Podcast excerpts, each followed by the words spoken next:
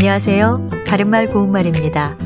KBS 1텔레비전에서 방송되고 있는 우리말 교를 위해서 나왔던 문제를 짚어보겠습니다.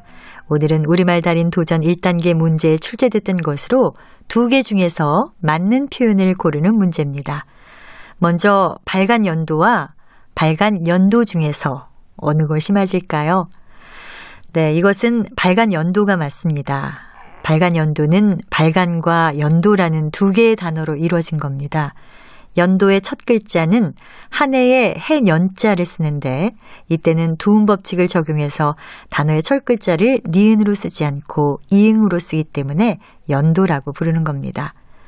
또 가능한 멀리 바라보자와 가능한 한 멀리 바라보자. 이 중에서 맞는 건 어느 것일까요? 가능한은 가능하다의 관형사형으로 이 말 뒤에는 수식을 받는 명사가 와야 하는데 가능한 뒤에 멀리라는 부사가 왔기 때문에 문법적으로 맞지 않습니다. 반면에 한은 가능한 범위 안에서 또는 가능한 조건 하에서라는 뜻으로 그 뒤에 명사가 오지 않고 부사어나 동작을 나타내는 말이 와야 합니다.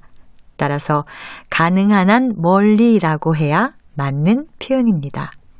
마지막으로 스리슬쩍 넘어가다와 스리슬쩍 넘어가다 중에서 어느 것이 맞을까요? 네, 남이 모르는 사이에 아주 빠르게를 뜻하는 부사는 스리슬쩍이 맞습니다. 바른말 고운말 아나운서 변희영이었습니다.